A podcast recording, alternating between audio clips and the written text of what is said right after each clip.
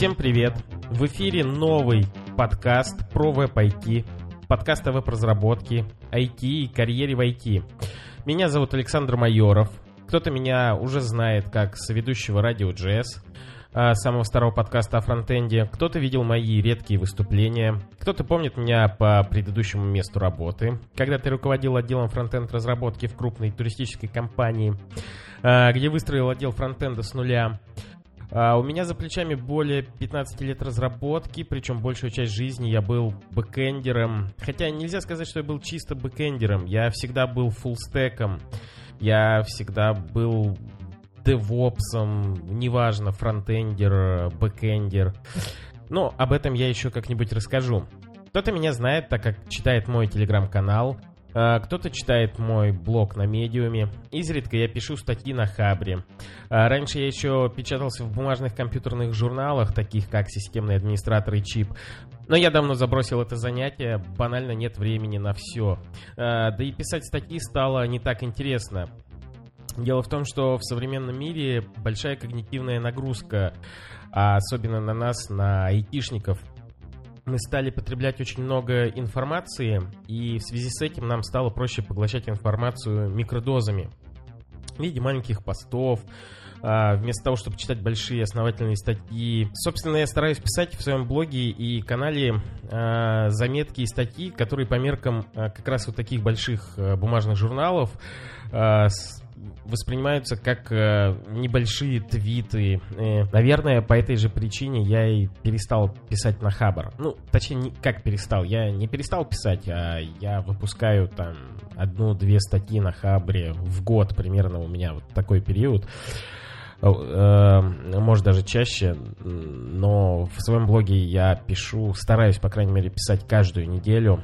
Если я вдруг э, ничего не написал, ну, значит, у меня совсем был большой загруз. Последнее время я, наверное, стал чуть реже писать, э, потому что сейчас, помимо работы, я еще участвую в программных комитетах Frontend Conf, Dev Conf, и, соответственно, это дополнительная нагрузка.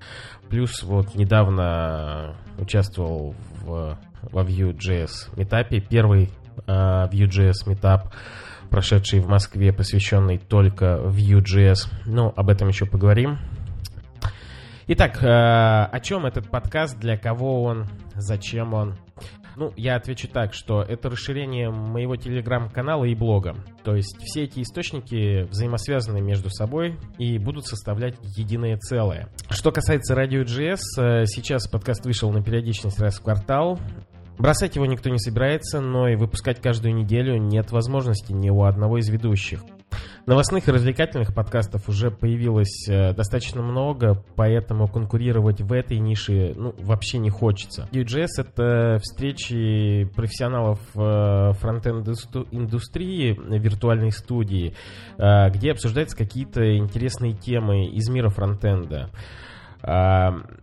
собираться еженедельно и обсуждать что-то интересное ну, наверное, нет возможности. А обсуждать новости не хочется, потому что это прерогатива совершенно других подкастов. И как бы бессмысленно делать еще один новостной подкаст. И в других подкастах э, те же новости обсуждают сильно лучше, чем, э, наверное, могли бы делать это мы. Поэтому радио Jazz перешел в разряд ежеквартальных, э, то есть раз в квартал будем точно ну, Опять не хочу обещать. Будем стараться собираться, находить интересных гостей. У меня были идеи записывать э, моноверсии Radio.js, назвать их э, Radio.js Nightly. Э, но дело в том, что круг моих интересов сильно шире, чем э, просто фронтенд. Поэтому я решил, что лучше я буду делать отдельную версию своего собственного авторского проекта и разговаривать о том, что мне лично интересно.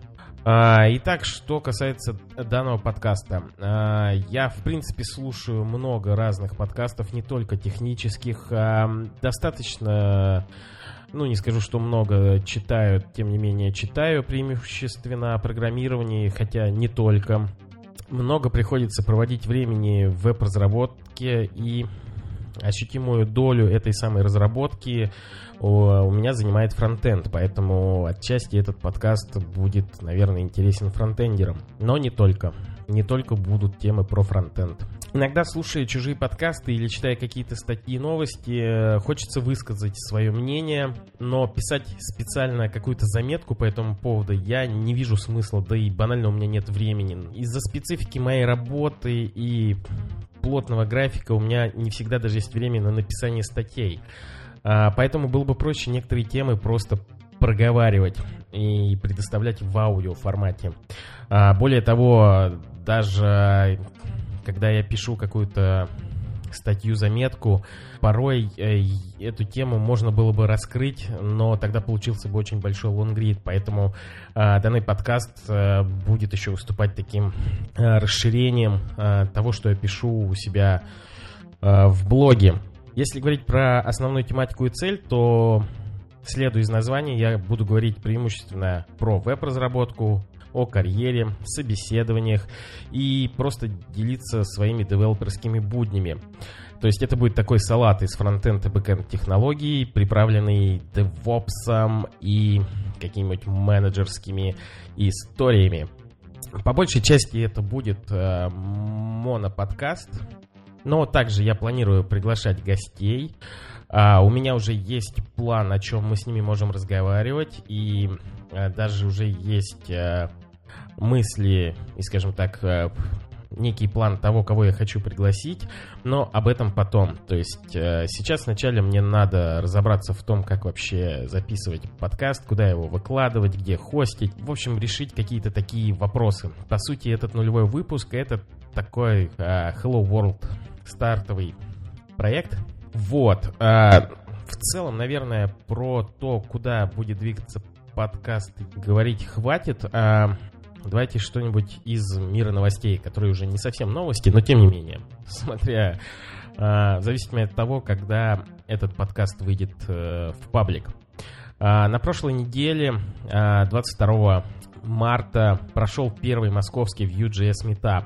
А, за это спасибо большое э, Евгению Фомину. Кстати, он в подкасте Frontend Weekend дал интервью Андрею Смирнову, где рассказал про то, а, почему он решил замутить этот подкаст, а, почему он стал писать на Vue.js. Жене еще спасибо не просто за организацию, а за то, что он захостил это у себя в компании Acronis. Компания Acronis находится э, в Технополисе. Шикарный зал был, в который пришли три, более 300 человек, ну, плюс-минус. Вообще зарегистрировалось на мероприятие чуть больше 600 человек. Ну, это вообще просто огонь, я скажу. А, очень многие люди говорили, что, слушайте, почему вы раньше этого не делали, это же здорово. Я заявлен как соорганизатор, но на самом деле большую часть работы сделал Женя. То есть я всего лишь навсего участвовал в прогонах докладов, плюс я сам э, лично выступил с э, лайтовеньким докладом про то, почему я решил выбрать Vue.js для э, своих э, проектов у себя в компании. А, ну и, наверное, я хотел бы немного рассказать э, кратко суть своего доклада, почему же все-таки я выбрал Vue.js. Смотрите, а, я долгое время работал в крупных компаниях, и последнее мое место работы — это а, должность э, руководителя фронтенд отдела, который я выстраивал с нуля на протяжении четырех лет. И вот в крупных компаниях а, я научился работать с проектами enterprise уровня. А сейчас у меня своя собственная э, небольшая компания, компания New HR, это рекрутинговое агентство. Э, помогаем найти работу по душе для тех, кто не ищет работу. Об этом мы еще как-нибудь поговорим. Так вот, э, суть такая, что в маленьких проектах особенно в малом бизнесе, даже не стартапе, знания и опыт enterprise разработки мешают, чем помогают. То есть в чем специфика моей текущей работы? У меня очень много MVP э, концептов. То есть прежде чем что-то сделать, скажем так, прежде чем сделать продукт, который будет э, запущен в продакшн для людей, мне нужно проверить гипотезы. И я должен сделать минимально жизнеспособный продукт, MVP. И вот MVP вначале делается, что называется, из говна и палок, и палки из говна, чтобы быстрее. Но в какой-то момент, если проект выстрелил, то у меня нет времени и ресурсов, что самое главное, переписывать теперь все с нуля на какой-то новомодной технологии или крутом фреймворке и дальше это развивать. То есть, если мой MVP проект выстрелил, то мне его нужно развивать, допиливая, дописывая. И если вдруг я хочу что-то переписать, то это должно быть с минимальными трудозатратами. И вот в данном случае React и Angular, они э, мне не подошли. Они скорее тормозили мою работу. Ну, что далеко ходить? Э, не зря же появилась эта шутка. Как прошел хакатон, да все зашибись, настроили веб-пак и бабель. Я когда только начинал делать даже банально э, лендинг, первый лендинг для своего проекта. Делал я это в свободное от работы время, то есть на выходных, субботу, воскресенье. И первым делом, что я делал, я начинал э, настраивать окружение. У меня же на работе используется React и TypeScript, соответственно, я сейчас э, у себя для своего проекта выстрою точно такую же архитектуру. И проблема в том, что за выходные я действительно успевал настроить только э, окружение Webpack, TypeScript, э, React, а написать ничего не успевал. И когда прошел месяц, я понял, что я еще не сделал банально простой сайт. Э, то есть бизнес-задача звучит так, сделай сайт. А по факту я занимаюсь каким-то настраиванием, программированием ради программирования, получается.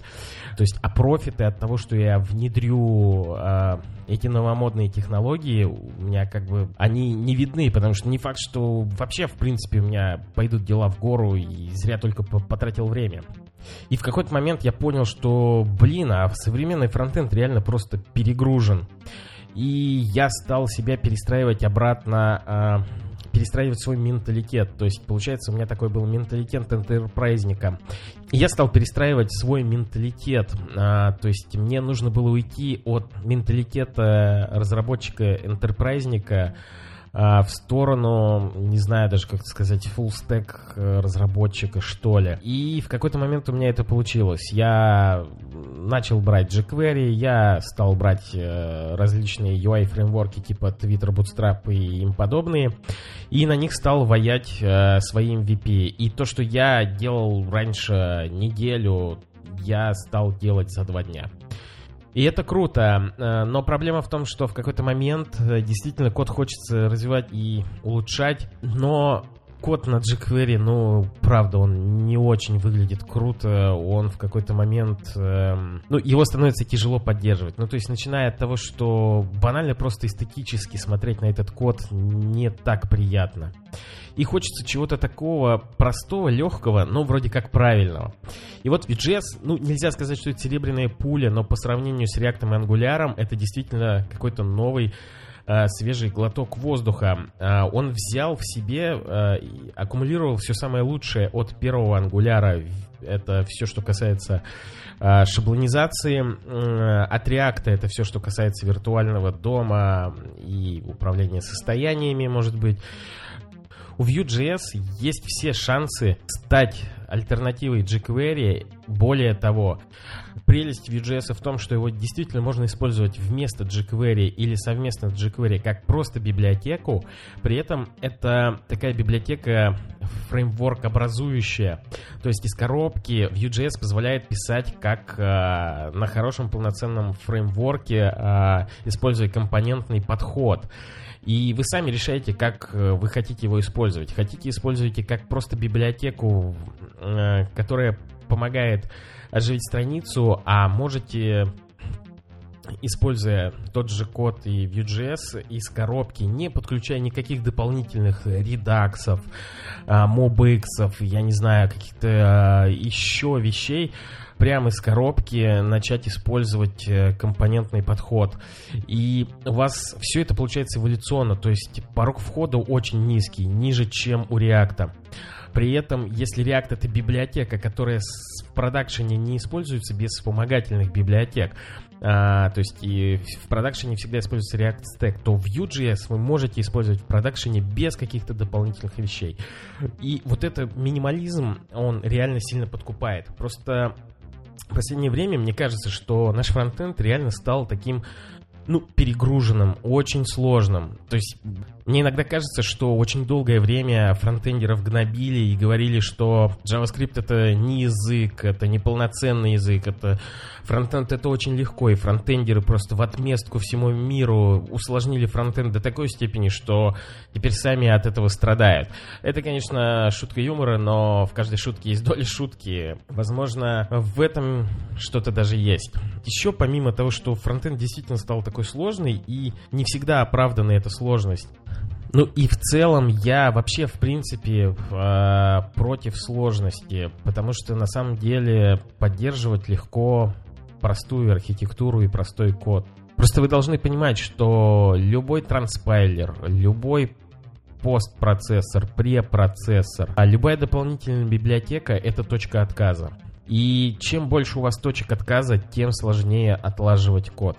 Чем сложнее идет отладка, тем сложнее э, идет разработка, тем сложнее происходит поиск ошибок. И вроде бы все эти библиотеки и инструменты должны вроде как облегчать работу, делать э, ее более стабильной. Но правда жизни такова, что ну не совсем это так. Просто надо понимать, что для, для чего эта сложность? То есть, э, как показывает практика, не всегда э, эта сложность ну, реально оправдана. Особенно э, если у вас маленькие проекты, маленькая команда. То есть я считаю, что вообще команда должна расти с проектом, а проект с командой. Поэтому начинать всегда надо с простых, э, легких вещей. И да, когда-то был период, когда писал свой фреймворк и, не знаю, в тех же компаниях, э, крупных гигантах э, Mail.ru, Яндекс э, и прочие тоже всегда писали свои фреймворки, а сейчас в последнее время слышу, что то в Яндексе React используют, то в Mail.ru React используют. И мне хочется сказать, эй, чуваки, а как бы, ну, неужели вы ничего... С... Ну, то есть, как так? То есть, я, я вот этого, кстати, не очень понимаю, почему надо использовать что-то стороннее, почему вы готовы зависеть от какого-то чужого вендора. То есть тут, ну да, это такой холиварный вопрос, то есть есть сообщество, есть open source. Не буду сейчас углубляться, потому что действительно тут нельзя однозначно ответить, нужно ли или не нужно использовать какие-то сторонние библиотеки там, стоит ли использовать э, в крупной компании тот же Angular или почему надо писать свой фреймворк. Каждый решает сам, э, каждый должен выбирать инструменты под свои задачи. И подытоживая, я считаю, что Vue.js э, это вообще хороший конкурент, который будет конкурировать сразу на двух э, нишах. Э, одна ниша это он станет альтернативой jQuery. Кого-то сейчас, наверное, бомбит и подгорает днище после таких моих слов. И параллельно Vue.js вполне себе будет конкурировать с тем же React. Это мое имхо, это мое оценочное суждение. Вы можете быть с ним не согласны, но в этом-то и прелесть в том, что у нас с вами разные мнения. Это был пилотный выпуск э, подкаста про веб-IT, нулевой, даже 01 выпуск. Э, нулевой выпуск я записал, мне не понравился, я его запорол. Да-да-да. Вот, это выпуск тренировка. В целом, э, все последующие выпуски примерно будут Э, в таком же духе, я думаю. Посмотрим. А, так как я экспериментирую, и, в принципе, этот подкаст — это эксперимент, все может быть. По поводу периодичности. Не обещаю, что я буду выходить каждую неделю. При этом постараюсь выходить почаще. А, если даже будет периодичность какая-то, она не будет обязательно еженедельная и она может сбиваться. То есть, если через неделю не выйдет подкаст э, Э, номер один, то э, не ругайтесь и не обижайтесь. Если вдруг через два дня выйдет еще один выпуск, то не удивляйтесь. Все может быть. С вами был Александр Майоров, и это был подкаст про веб-IT.